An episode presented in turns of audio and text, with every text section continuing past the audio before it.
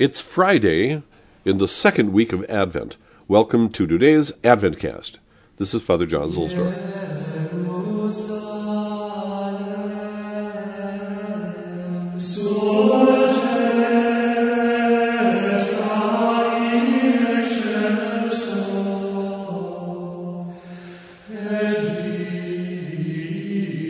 From, from Advent to Epiphany by Father Patrick Troadec.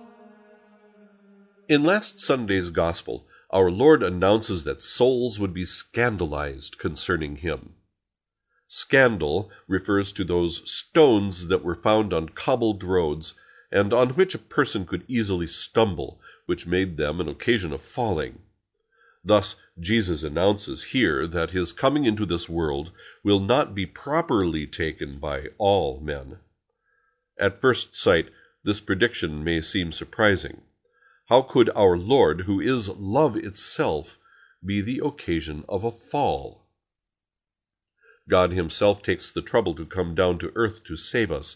He proves to us His divinity by miracles, each more astounding than the last. He proves to us His love by spectacular healings. He promises us an indescribable happiness for all eternity, and, to merit this happiness for us, He sheds all of His blood for us in cruel sufferings. Knowing all these things, we could imagine that all men would simply follow him and let themselves be attracted by him. Sadly, no. A great number rejected our Lord, so that his coming became for many an occasion of falling. The rejection of our Lord comes from the depth of the mysteries which he came to reveal, the Trinitarian mystery, his presence in the Eucharist, everlasting hell. All of these mysteries are truly impenetrable for our tiny minds, such that a great many people refuse to believe in them. Then another cause of man's falling comes from his own depraved will and his disordered affections. And what happened in the time of Jesus is happening again today, more than ever. Jesus remains an occasion of scandal for many.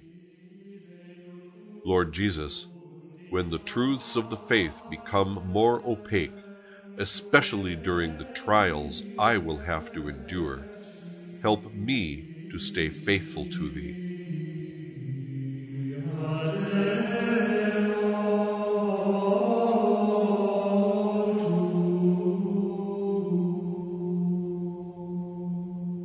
Even when the will is perverse, even when a creature is enthralled and captivated by one great sinful adhesion, which makes one's days a flight from God toward lust or power, even then some few good and commendable acts contradict one's general attitude. These isolated acts of virtue are like a clean handle on a dirty bucket. With them, God can lift a soul to his peace. Fulton Sheen.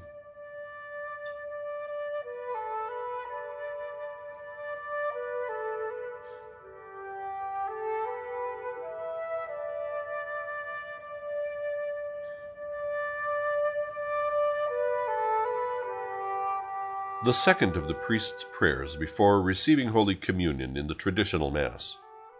Domine Jesu Christe, Filii Dei vivi, qui ex voluntate patris cooperante spiritu sancto per mortem tuam mundum vivificasti libera me per hoc sacro sanctum corpus et sanguinem tuum ab omnibus iniquitatibus meis et universis malis et fac me tuis semper inherere mandatis et a te numquam separari permittas o lord jesus christ son of the living god who, according to the will of thy Father, with the cooperation of the Holy Ghost, hast by thy death given life to the world, deliver me by this most sacred body and blood from all my iniquities and from all evils, and make me always cleave to thy commandments, and suffer me never to be separated from thee, who livest and reignest with the same God the Father, and the Holy Ghost, God, world without end. Amen.